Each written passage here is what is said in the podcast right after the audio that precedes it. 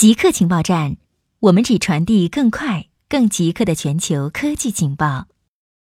二零二零年考研人数突破三百万。教育部发布的数据显示，研究生考试报考人数首次突破三百万人，达到了三百四十一万人，比上一年的二百九十万增长百分之十七点五九。二零一五年以来，硕士研究生报名人数屡创新高。高校毕业生的逐年增长是考研群体增加的重要推手。二零二零年，全国普通高校毕业生预计达八百七十四万人，较上一年增加四十万人。与十年前相比，哲学、文学、军事学硕士研究生招生人数呈下降趋势，其他学科则有不同程度的上涨。二零零八年至二零一八年。工学在各学科门类中招生人数占比最高，在二零一八年占比达百分之三十四点二九，其次则是管理学，所占比例在二零一八年上升至百分之十六点零一。考研人数持续增长的同时，弃考率也一直居高不下。二零一九年，广东省硕士研究生考试中应考人数约十四万人。实际参加考试的人数约十二点四万人，弃考率约百分之十一。比特币是过去十年的最佳投资。根据美银证券的报告，如果十年前你向比特币投资一美元，那么现在它的价值将超过九万美元。比特币目前的币值在七千美元左右，比两年前创下的近两万美元的记录低不少。比特币仍然是高投机性的投资，但作为新兴的、广泛接受的数字加密货币，它的币值在过去十年大幅飙升。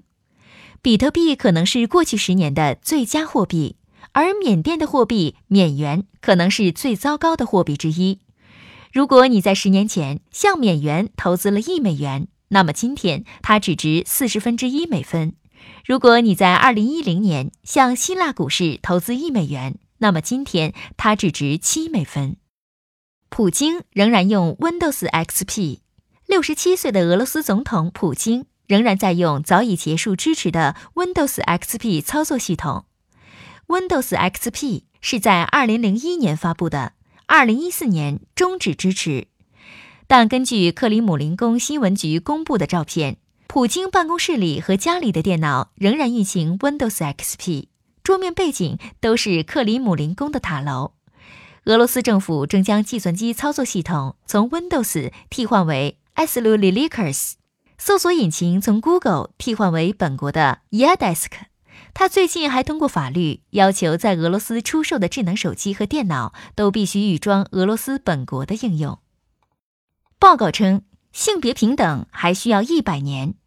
世界经济论坛发布的《二零二零年全球性别差距报告》显示，二零一九年彻底消除性别差距所需的时间缩短为九十九点五年，比起二零一八年的一百零八年略有进步，但仍然揭示了下列事实：在卫生、教育、职场和政治等领域，男性和女性难以在有生之年实现性别平等。